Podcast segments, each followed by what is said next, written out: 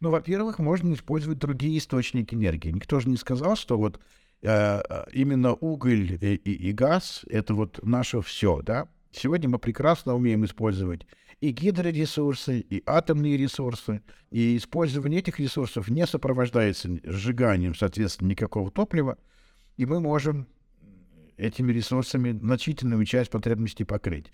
Другое дело, что этого недостаточно, поэтому в последнее время активно развивается, например, солнечная энергетика, ветровая энергетика. В перспективе, наверное, это может быть энергия волн, энергия приливов и отливов. У нас есть масса энергии, источников энергии, э, которые можно брать с поверхности Земли, не обязательно ковыряя ее, так сказать, чреву, как бы, да.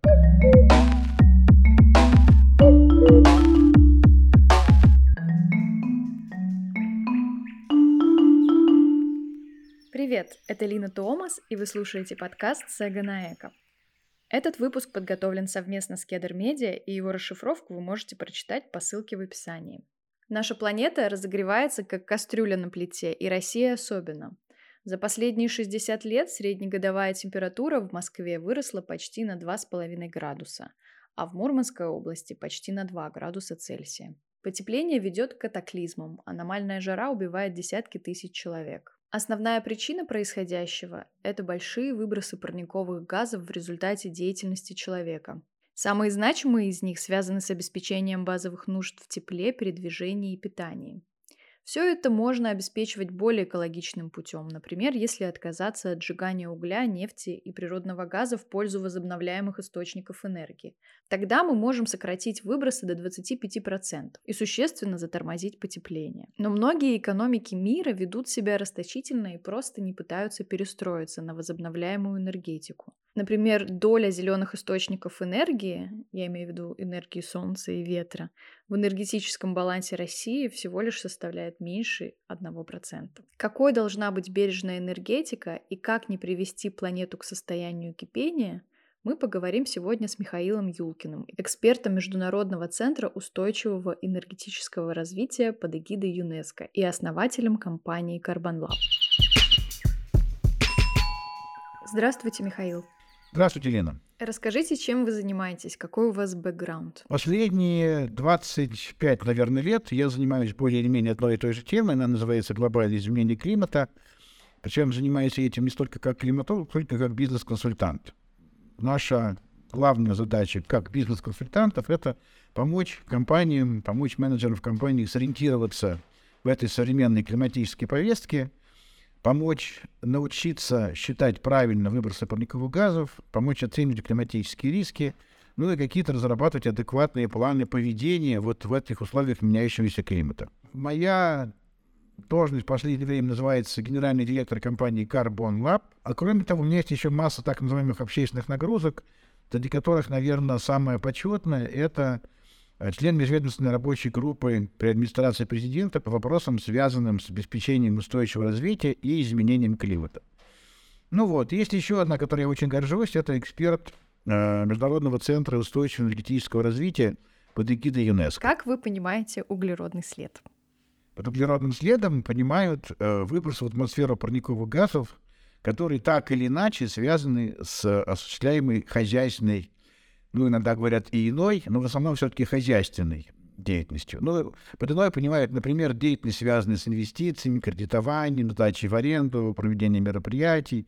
Вот это вот все, что связано с какой-то вашей деятельностью, это и называется углеродный след. Причем здесь все слова важны, да, так или иначе, имеется в виду, что это прямо или косвенно. И, и в этом есть некоторая сложность. То есть вам надо не просто посчитать выбросы, которые, ну, например, вы сами, не как человек, это очень важно. Ваша жизнедеятельность никого не интересует.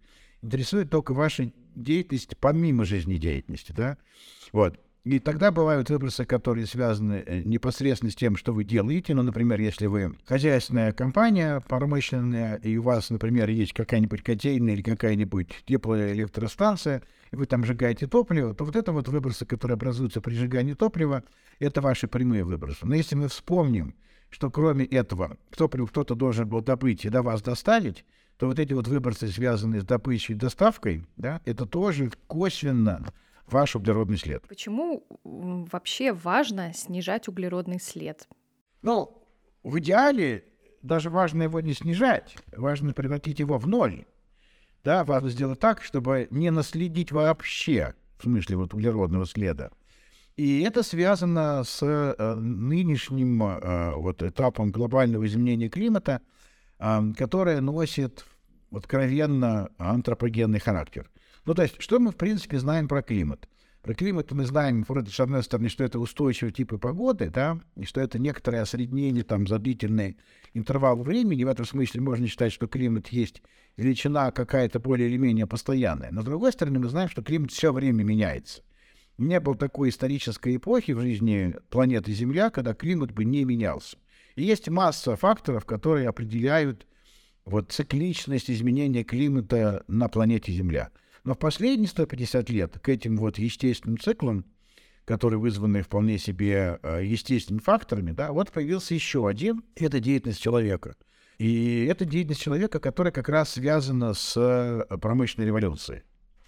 Мы теперь в таких количествах используем природные ресурсы, и настолько мы э, вооружены техникой, оборудованием, э, способны перерабатывать такое дикое количество природных ресурсов, что уже сами начали формировать окружающую среду, в том числе и климат на планете Земля.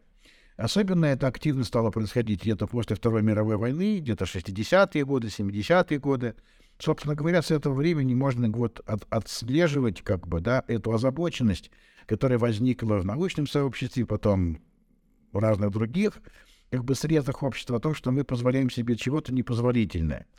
Да, вот. И, э, грубо говоря, что мы на сегодняшний день знаем? На сегодняшний день мы знаем, что деятельность человека привела к глобальному потеплению примерно на 1,1 градуса за последние 150 лет.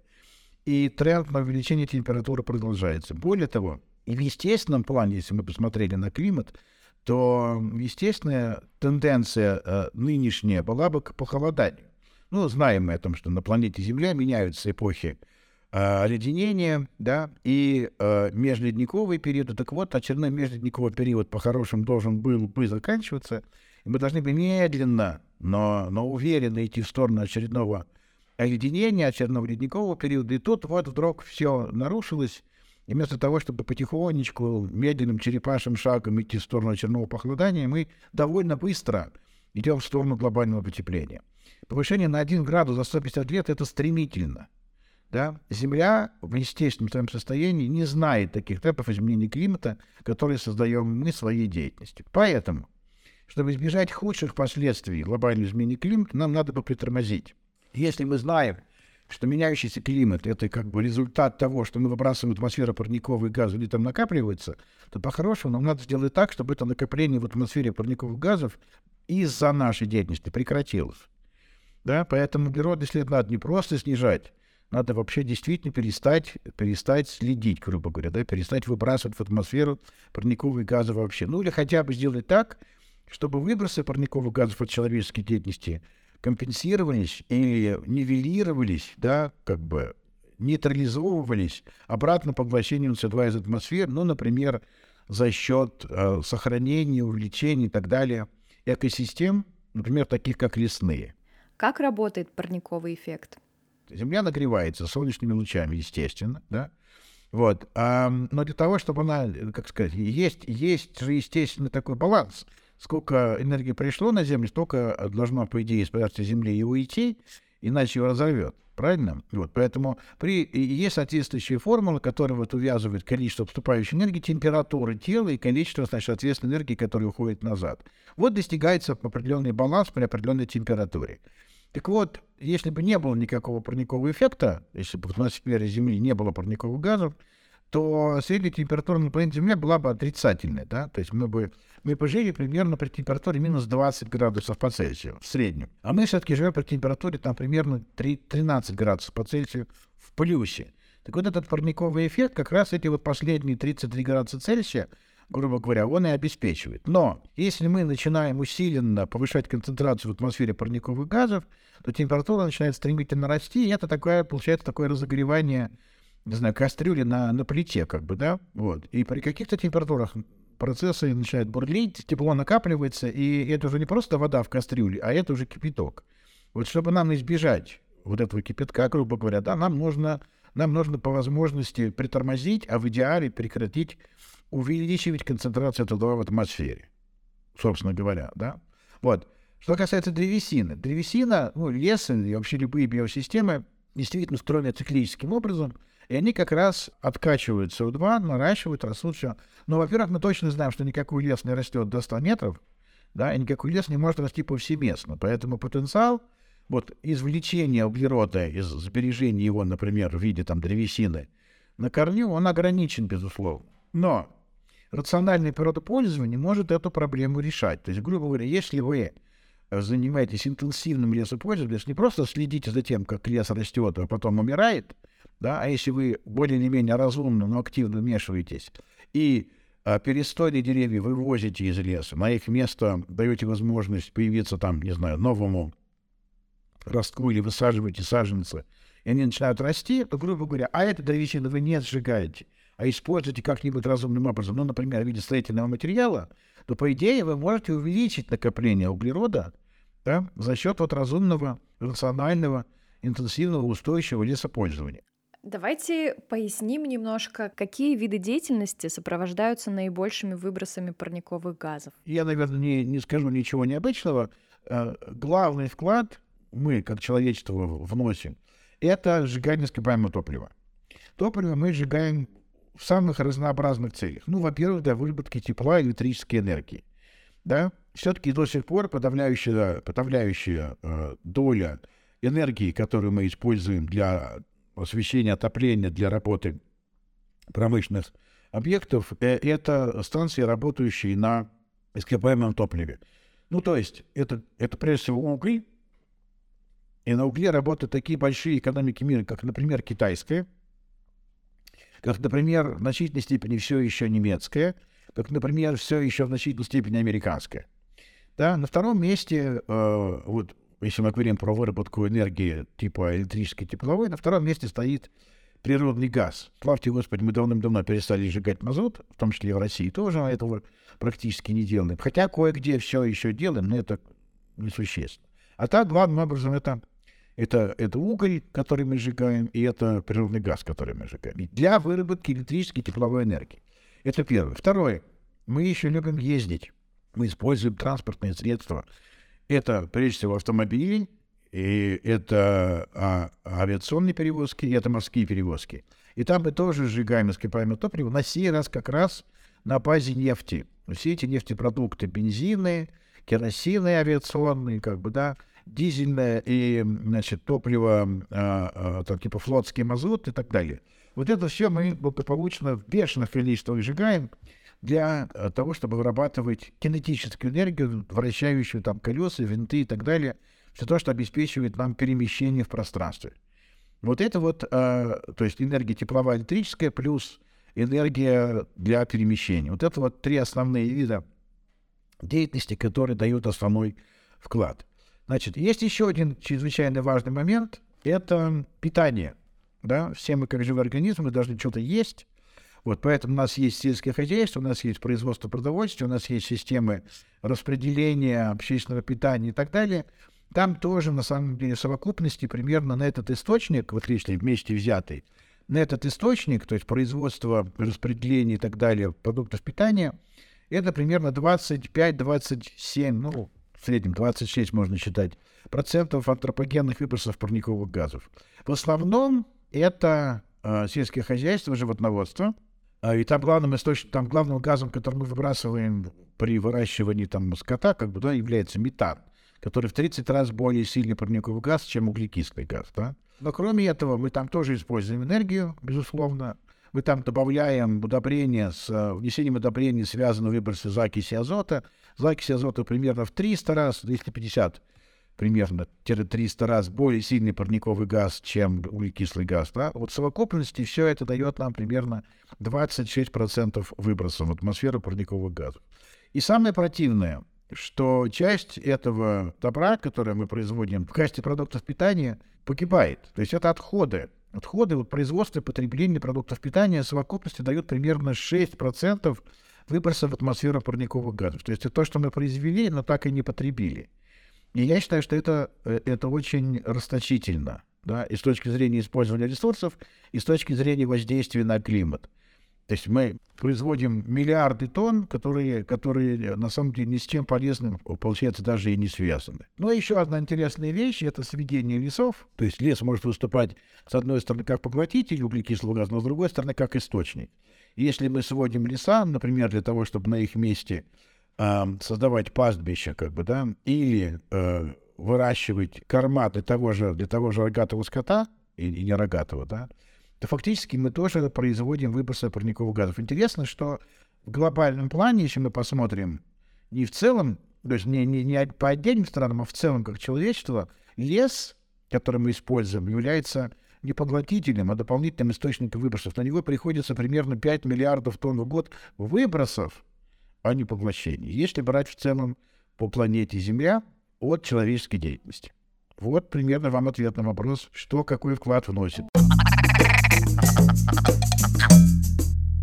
Какие методы существуют для снижения углеродного следа? Обычно, когда отвечаю на этот вопрос, я э, значит, студентам э, и слушателям показываю формулу. Но поскольку у нас с вами идет значит, только аудиозапись, а видео нету, ну, придется попробовать это умозрительно представить. Ну, значит, мы, во-первых, говорим о том, что климат меняется под воздействием деятельности человека. Да? То есть это антропогенные выбросы. Значит, ну, если мы говорим про человека, то человечество удобно представить, например, как общее количество людей на планете Земля. Да? Итого, значит, вот первый фактор, о котором мы говорим, это количество людей, живущих на планете Земля.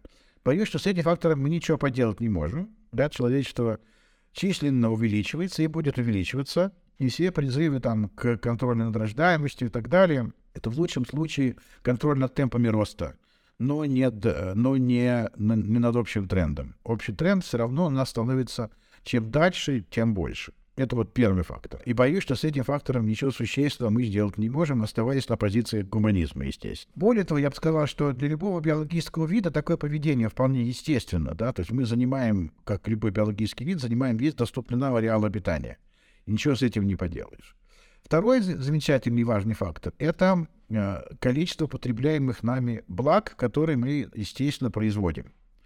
Да? Ну, грубо говоря, это некий аналог э, ВВП на душу населения. Ну, некий аналог, понятно. В Болгарии можно понимать э, продукты питания, э, там, ширпотреб, одежду, обувь и так далее. Вот. А, и также все то, что необходимо для того, чтобы произвести. Там, машины, оборудование, ну и так далее, энергию. И вот блока, которые мы потребляем. Да? С этим что можно поделать? Ну, наша цивилизация все-таки это цивилизация потребления. И можно посмотреть массу существующих графиков о том, как у нас растет потребление на душу населения. Оно, оно растет и, по-видимому, будет расти и дальше. Особенно если мы вспомним о том, что уровень богатства сильно дифференцирован, и где-то все еще есть бедность. Одна из целей устойчивого развития — это борьба с бедностью — Поэтому мы можем считать вполне доказанным фактом, да, что потребление растет и будет расти дальше. И на душу населения тоже будет расти. Опять, есть призывы к рационализации, к разумному потреблению. Но эти призывы адресованы относительно небольшой группе лиц, примерно так, где-то на уровне доходов чуть выше среднего, потому что опережающие группы, ну, в современной э, традиции, э, ну, например, это не очень, не очень такое нарочито демонстративное избыточное потребление, да, если мы вспомним э, черные водолазки Стива Джобса, который был миллиардер, то, в общем, мы, наверное, поймем, что не эти группы перепотребляют. Есть другие группы, для которых характерно такое вот немножечко демонстративное потребление с, с, с приставкой «пере», да, вот, из, избыточно много. Но в среднем человечество не, не перепотребляет, а на самом деле, учитывая состояние южной части нашей цивилизации, недопотребляет. Поэтому мы можем быть уверены в том, что потребление в среднем на душу населения будет расти. Соответственно, с этим мы тоже ничего поделать не можем. Третий важный фактор — это сколько нам требуется энергии для производства благ да? и для потребления. Мы теперь знаем, что не только производство благ требует энергии, но и потребление. Вот мы сами сейчас потребляем, да, как бы средства коммуникации, и, и фактически и ваше, и мое оба подключены к электрической сети, да, мы потребляем энергию, просто общаясь. Также мы потребляем энергию, когда куда-то едем, безусловно, как бы, да, поэтому э, смотрим телевизор и whatever. То есть не только производство, но и потребление благ связано с какой-то энергией, которую нужно где-то выработать. Поэтому удельный расход энергии на единицу блага — это очень важный показатель. Здесь, в принципе, много чего можно сделать. Да? И когда мы говорим про энергосбережение, то мы говорим прежде всего о том, чтобы на а, выработку и на потребление единицы блага да, требовалось и расходовалось меньше энергии.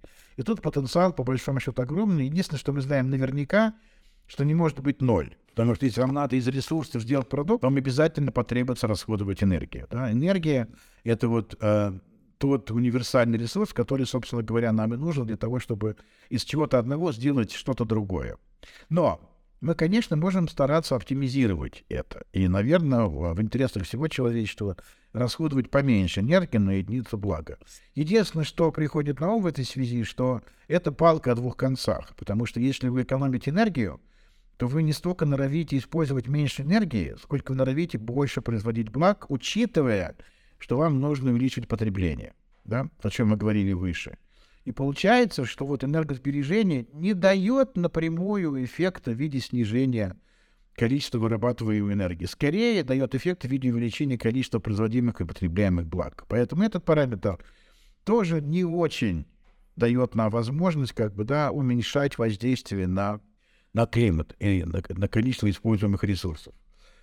Четвертый важный параграф — это как раз вот удельный выбросы парниковых газов на единицу выработанной энергии. И вот здесь у нас с вами на самом деле есть огромные возможности. Ну, во-первых, можно использовать другие источники энергии. Никто же не сказал, что вот э, именно уголь и, и, и газ — это вот наше все, да? Сегодня мы прекрасно умеем использовать и гидроресурсы, и атомные ресурсы, и использование этих ресурсов не сопровождается сжиганием, соответственно, никакого топлива, и мы можем этими ресурсами значительную часть потребностей покрыть. Другое дело, что этого недостаточно, поэтому в последнее время активно развивается, например, солнечная энергетика, ветровая энергетика. В перспективе, наверное, это может быть энергия волн, энергия приливов и отливов. У нас есть масса энергии, источников энергии, э, которые можно брать с поверхности Земли, не обязательно ковыряя ее, так сказать, чреву, как бы, да. То есть для того, чтобы иметь источник энергии, не обязательно, не обязательно там, бурить скважины, там, понимаете, на газ, или, или лезть в шахты, или там, э, значит, скрывать карьеры, разрезы угольные. Всего этого делать не обязательно. Солнце, ветер находятся на поверхности, мы можем их использовать. И в последнее время мы как раз этот тренд главным образом и видим. И, собственно говоря, будущее энергетики как раз связано с увеличением доли и замещением, грубо говоря, ископаемого топлива вот этими возобновляемыми источниками энергии. Единственная проблема заключается в том, что ветер не всегда дует, а солнце не всегда светит. Вам нужно иметь достаточно большую, достаточно разветвленную энергетическую сеть, которая могла бы компенсировать, грубо говоря, недостаток энергетических источников в одном регионе за счет его избытка в другом. И, например, такую роль может выполнять водород, который можно перемещать, который можно накапливать, который тоже можно использовать в качестве источника энергии. Ну и второе, очень важно, это создание таких вот э, наднациональных, если угодно, глобальных электрических сетей. И по большому счету современный международный проект, такой главный на самом деле доминантой, по-видимому, ну, по крайней мере, в Европе и не только в Европе, является именно такое вот создание э, межнациональных, наднациональных электрических сетей, которые обеспечивают э, энергией огромной территории. Из тех источников, которые... Ну, это как... Это принцип большого банка, грубо говоря, да? То есть э, чем больше банк, тем он более устойчивый. Здесь то же самое, да? Чем, чем больше энергетическая система, тем она более устойчива. Единственная проблема при этом — это режим доверия, между прочим, между всеми участвующими сторонами, да, и режим контроля. Anyway, с энергетикой понятно. Но есть еще источники, о которых я говорил, и это не энергетические источники. Например, это источники, связанные с сельским хозяйством. Или, например, это источники, связанные с тяжелой промышленностью. Например, производство цемента сопровождается выбросами СО2, углекислого газа, не потому что там что-то сжигаете, а потому что там карбонаты разлагаются. Или, например, производство чугуна да, там, там вы используете кокс, никуда вы не денетесь, грубо говоря, да, от того, чтобы пока что, до тех, по крайней мере, да, никуда вы не денетесь от того, чтобы, значит, вот не использовать содержащие ресурсы, которые в процессе производства окисляются, превращаются в углекислый газ. Выход из положения для промышленности, попытка и э, отказаться от целого ряда технологических переделов, например, можно не производить э, чугун вообще, Технологии, которые позволяют это делать, называются прямое восстановление железа. И тогда вы можете использовать другой энергоисточник, не обязательно углеродсодержащий, например, тот же водород. И такие проекты уже есть. А вот сельским хозяйством, к сожалению, вы ничего поделать не можете, да, как бы вот э, искусственного бычка, который не является источником выбросов метана, никто пока нам не предлагает. То есть есть такие так называемые неустранимые выбросы, которые связаны с человеческой деятельностью. И вот как раз для этих неустранимых выбросов нужно предусматривать возможность компенсации или нейтрализации этих выбросов через э, вот устойчивое лесопользование, не знаю, там, рес, э, э, реконструкцию, восстановление болот, их оподнений и так далее – то есть за счет каких-то природных э, проектов, которые позволяют э, дополнительно изымать углерод из атмосферы.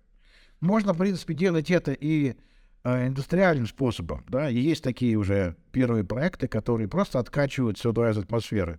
Другое дело, что это очень дорого и не очень эффективно. Но в перспективе нам все равно от этого никуда не деться, поэтому сегодня э, финансируется там, за счет разных источников, прежде всего, конечно, государственных, такие вот пилотные проекты по откачиванию СО2 и превращению его, ну, например, в известняк с захоронением потом в каких-нибудь геологических пластах или пустотах, например, в тех же бывших нефтяных или газовых скважинах. Примерно так выглядит картинка, как нам уйти от выбросов в атмосферу парникового газа. Другое дело, что вы не можете все это сделать вот по щелчку пальцев. Да? Вам нужно время, вам нужно время, вам нужно время для того, чтобы построить новые энергетические объекты. Впрочем, солнечные ветровые станции строятся очень быстро, гораздо быстрее, чем атомные.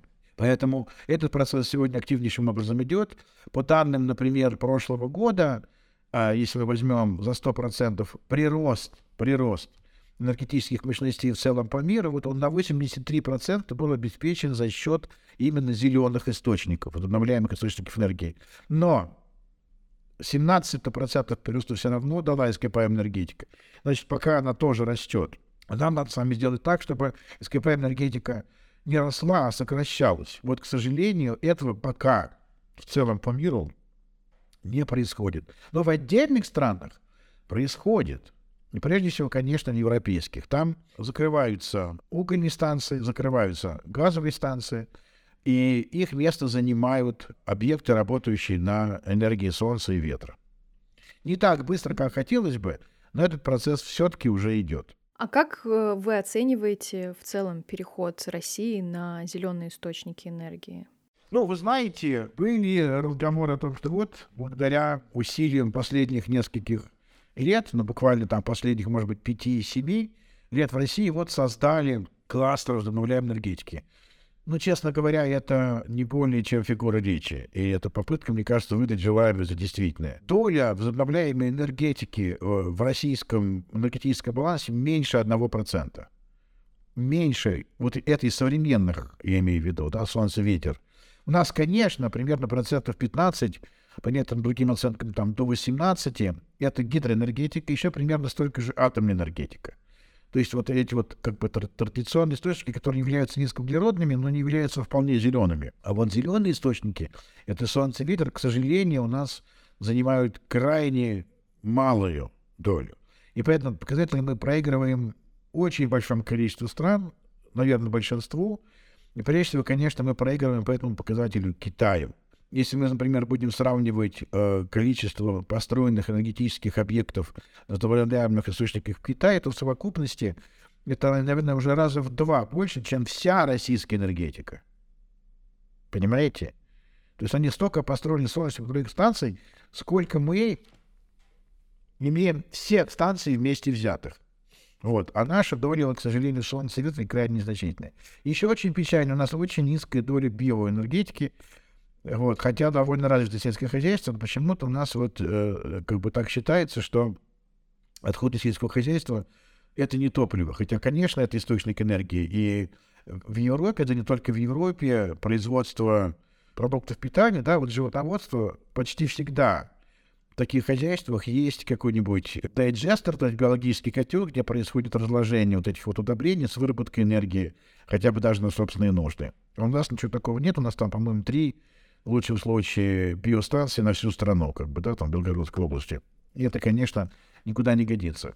И это, к сожалению, плод не только э, вот, э, нерадивости, но и некоторых принятых стратегических решений во всех стратегических документах России и стратегии энергетической безопасности, энергетического развития, стратегии экономической безопасности, экономического развития, написано, что мы делаем ставку на ископаемые источники энергии. И типа в этом наше преимущество. Увы, сегодня это не преимущество, а это беда. Какие шаги правительства и корпорации могут предпринять для сокращения своего углеродного следа?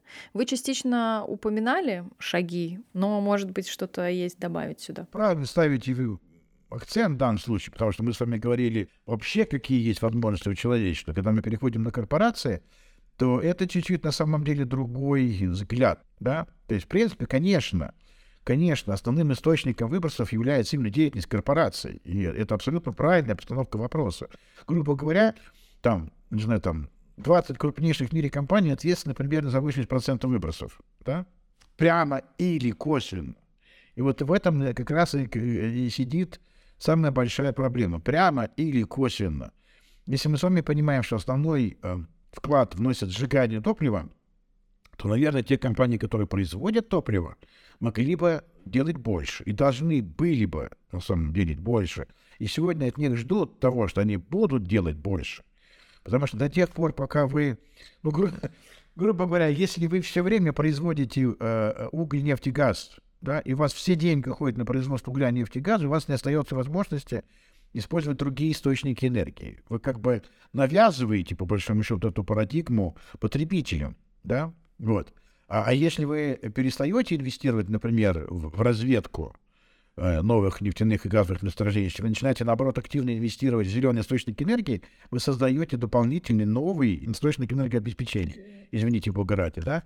Вот, поэтому принципиально важно, как ведут себя нефтегазовые компании, как ведут себя угольные компании. Считают ли они возможным продолжать инвестировать в а, новые источники а, ископаемого топлива, или они считают необходимым а, перекладывать, грубо говоря, деньги из а, ископаемой энергетики в неископаемую энергетику.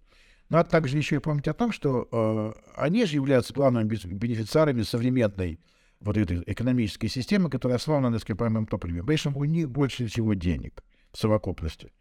Да? Поэтому от того, как они себя ведут, зависит очень многое.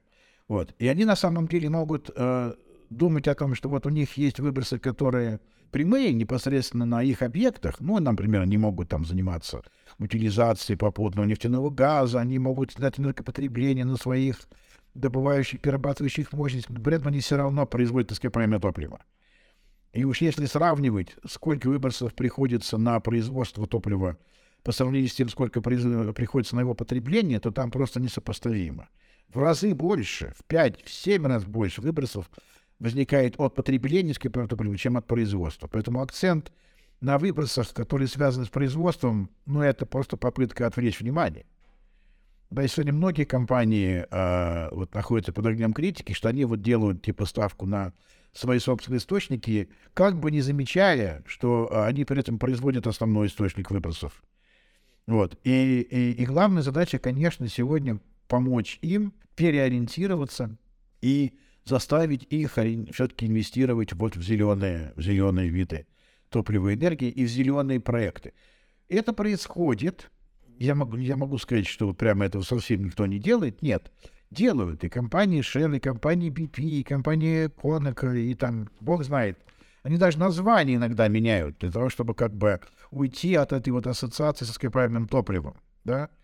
Но ну, например, ну, например, British Petroleum. Называется уже сегодня не British Petroleum, а Beyond Petroleum, да, то есть как бы, вот, или там бывшая компания э, Statoil норвежская сегодня называется Equinor, да, вот, э, ну, или там компания Dong Danish Oil Natural Gas сегодня называется Ørsted, да, то есть они уходят от э, ассоциативной связи своего, э, как своего профиля, своего бизнеса с ископаемым топливом. Но, но, но этого, к сожалению, мало. Мало просто поменять название, надо реально поменять профиль деятельности. А с этим пока не очень. Ну вот э, тоже можно отметить, безусловно, какие-то такие там положительные тренды. Доля инвестиций, которые нефтегазовые компании направляют все-таки на как бы зеленая ведь растет. Да, она там была когда-то полтора процента, сегодня она порядка там, 8%, но, но 90% все равно идет на традиционные источники, да, и нам надо поменять это направление. И, а если мы, наоборот, посмотрим на их коммуникации, вот о, о чем они говорят больше всего, рассказывая о себе, они примерно 80% коммуникации связаны с тем, что они вот зеленые ответственные компании, не зеленяют свой бизнес. Но если мы говорим а, не в терминах а, вот, коммуникации, там, количество слов, условно говоря, произнесенных, да, а количество денег вложенных, то здесь пропорция обратная. В большей степени деньги идут на традиционные источники, и в гораздо меньшей степени они идут на зеленые. Есть такая замечательная фраза, поговорка такая англоязычная, да, put your money where your mouth is, да, вот, и вот как раз заставить их э, э, и деньги вкладывать э, в те же самые зеленые проекты, о которых они так много говорят, вот в этом заключается на самом деле задача сегодняшнего дня. Что касается других компаний, ну, например, не тех, которые производят топливо, а те, которые производят, ну, например, продукты питания, или производят строительные материалы, или производят конструкционные материалы типа алюминия, стали и так далее – но тут другая, конечно, задача, да, потому что с потреблением этих товаров особенно никаких выбросов не связано. Здесь основные выбросы на стороне именно производства. Здесь, конечно, главная задача — это поиск новых технологий и новых материалов. Э, никто не сказал на самом деле, да, алюминий удобный, легкий материал, вот, но никто не сказал, что это панацея от всего, да. Можно э, попытаться найти другой легкий материал, который мог бы быть, например, настолько же прочным и удобным в обращении, как и, например, алюминий. Например, это тот же углерод. Карбоновые корпуса сегодня — это вполне себе разумная вещь. Другое дело, что они пока дорого стоят. Но если вы посчитаете, сколько выбросов в среднем связано с производством там, одной тонны алюминия, ну, по некоторым оценкам, до 20 тонн СО2 эквивалента на одну тонну алюминия. Да? Даже низкоуглеродный алюминий, который производит компания «Русал», это тоже 4 тонны на тонну. Если бы за это нужно было платить и компенсируя те э, ущербы, которые связаны с выбросами, то алюминий стоил бы бешеных денег. И тот факт, что за это они пока не платят, дает им возможность продолжать производить эти материалы и, и, и не позволяет сделать, например, производство углерода конкурентоспособным. Если бы можно было сделать производство углерода конкурентоспособным на этом фоне, то, возможно, человечество пошло бы по другому пути. То же самое касается стали. Да, да сталь важна. Но никто не сказал, что сталь нужно непременно делать из чугуна. Я говорил про технологию прямого восстановления железа. Даже в России сегодня это уже есть. Да? Есть компания Металл Инвест, например, активно развивает это направление. Другое дело, что традиционные мощности все-таки предполагают, что вы берете руду, да, из руды делаете сначала чугун, а потом из чугуна делаете сталь. Но можно миновать стадию чугуна, это сэкономит дикое количество ресурсов и уменьшит выбросы в разы. Что сегодня на самом деле кое-где и делается. В частности, замечательный проект в Швеции, в районе города Лулево. Там вот реализован проект производства как раз такой безуглеродной истории, в том смысле, что в качестве восстановителей, в качестве источника энергии там используется водород, а не уголь и не углерод содержащий материал.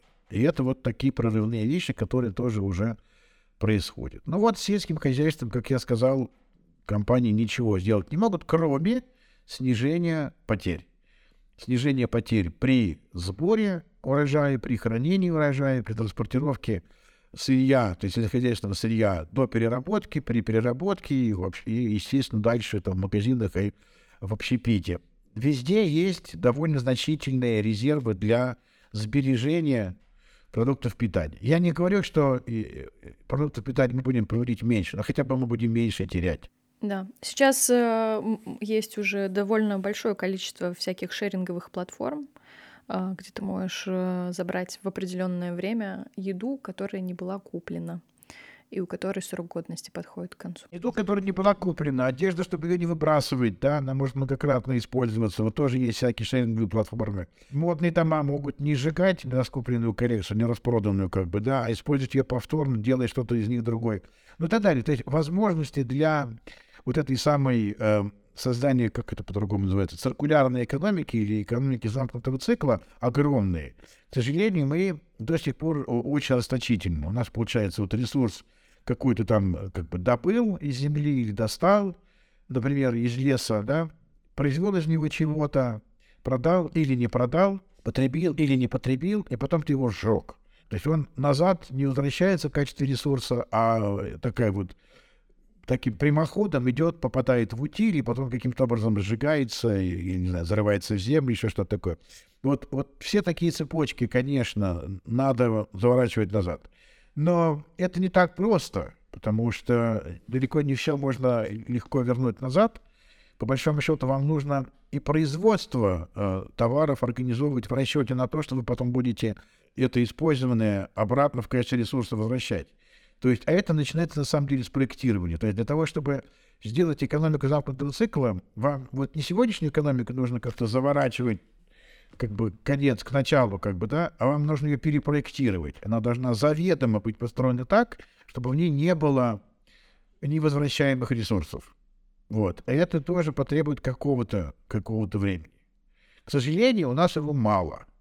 Его очень мало мы слишком много и слишком долго дебатируем, слишком долго и ищем какой-то консенсус. Ну, по крайней мере, лет 30, наверное, можно считать, что мы благополучно потеряли. Если считать с начала вот 70-х э, э, годов, когда впервые тема воздействие человека на климат была там в полный голос озвучена, как бы, да, и стала международной темой, стала темой пристального внимания мирового сообщества, а не только научных э, как бы исследователей, да, то потеряли 50 лет. Это никуда не годится, конечно. Это, это, это слишком безответственно. Потому что, ну, смотрите, в 1972 году появились первые исследования о том, что человек влияет на климат, что температура в 21 веке будет расти под воздействием человеческой деятельности. 20 лет прошло с этого момента, только в 92 году подписали первое соглашение по климату, рамочную конвенцию. Да? Потом еще сколько-то времени прошло, подписали Киотский протокол, который заработал только с 2008 года. Да? Вот. С 8 по 20 год была первая попытка что-то такое совместно делать, но при этом там не было развивающихся стран. Обязательство быть только у развитых стран. Да? И вот только с 21 года заработало это вот Парижское соглашение, где все страны вместе должны а, значит, вот сократить и выйти в ноль по выбросам парниковых газов. Ну, сколько времени мы потратили на это? При том, что если мы посмотрим на графики выбросов, да, в отдельных странах они стали падать, в отдельных странах. Но в целом человечество продолжает наращивать свои выбросы. Наращивать. То есть мы даже не смогли пока что затормозить процесс. Единственный серьезный спад происходил вот в пандемический 20 год, да, когда выбросы резко упали примерно процентов на 5, на 7 в целом по миру, да. Вот, иногда выбросы падают в, в годы экономического кризиса, но гораздо, гораздо меньше. А в целом, э, если брать общий тренд, то мы все еще находимся на восходящей части вот этого графика. Мы все еще увеличиваем выбросы, а значит воздействие на климатическую систему. И у нас не так много времени осталось, по большому счету. Если брать бюджет, вот так э, ученые посчитали, сколько мы еще себе можем позволить выбросить в атмосферу углекислого газа, чтобы температура не, не поднялась больше, чем на полтора градуса относительно индустриальной эпохи. Вот всего мы себе можем позволить выбросить порядка 400 миллиардов тонн. А выбрасываем мы, между прочим, около 40 миллиардов тонн в год. И 10 лет. За 10 лет весь этот бюджет будет благополучно съеден – если мы вот за это десятилетие 20 по 30 год не предпримем каких-то очень решительных шагов для того, чтобы эти выбросы хотя бы затормозить, а желательно направить в противоположную сторону, чтобы они сокращались. Если мы говорим про 2 градуса Цельсия, то тогда у нас есть примерно 1 триллион тонн, ну там с копейками. Но это всего лишь только 25 лет. Да? Разница. 10 лет или 25. 25 это, это, э, это меньше, чем жизнь одного поколения. Понимаете? Если мы за 25 лет ничего не сделаем, то мы рискуем добиться того, что температура будет расти, во-первых, еще быстрее, во-вторых, мы попадаем в совсем уже э, опасные э, вот такие диапазоны роста температуры на 3, на 5 градусов. Это просто другая планета Земля. Это, это планета Земля, значительная часть территории которой будет непригодна для жизни человека. И с этим могут быть связаны самые э, неприятные последствия, не только огромная многомиллиардная миграция с юга на север, как бы, да, но и вообще потенциально, э, ну, это, это кризисная ситуация, к которой мы, по-моему, не готовы.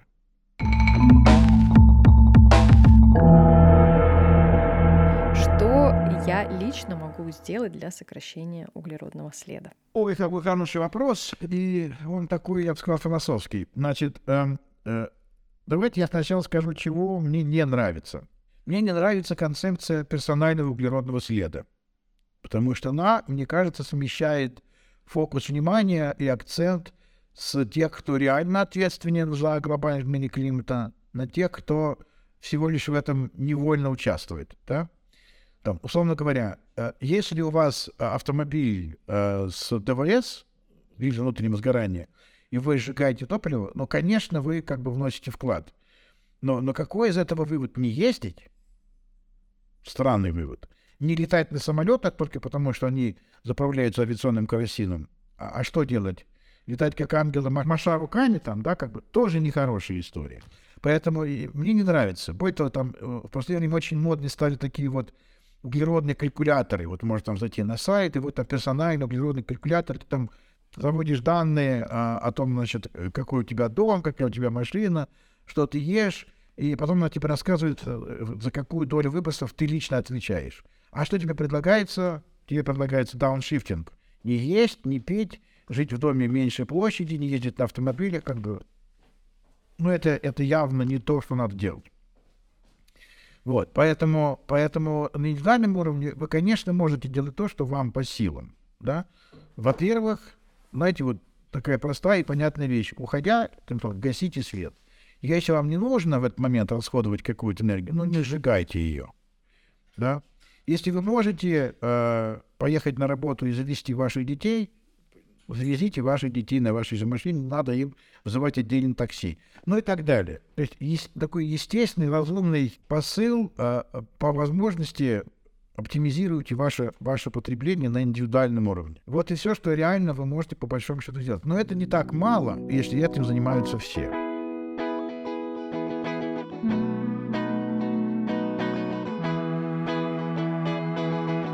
Все ссылки на организации, которые мы сегодня так или иначе упоминали, вы найдете в описании к этому подкасту. Спасибо, что были сегодня со мной. Не забывайте подписываться на подкаст Сега на Эко, рассказывайте о нем друзьям. Дальше будет только интереснее.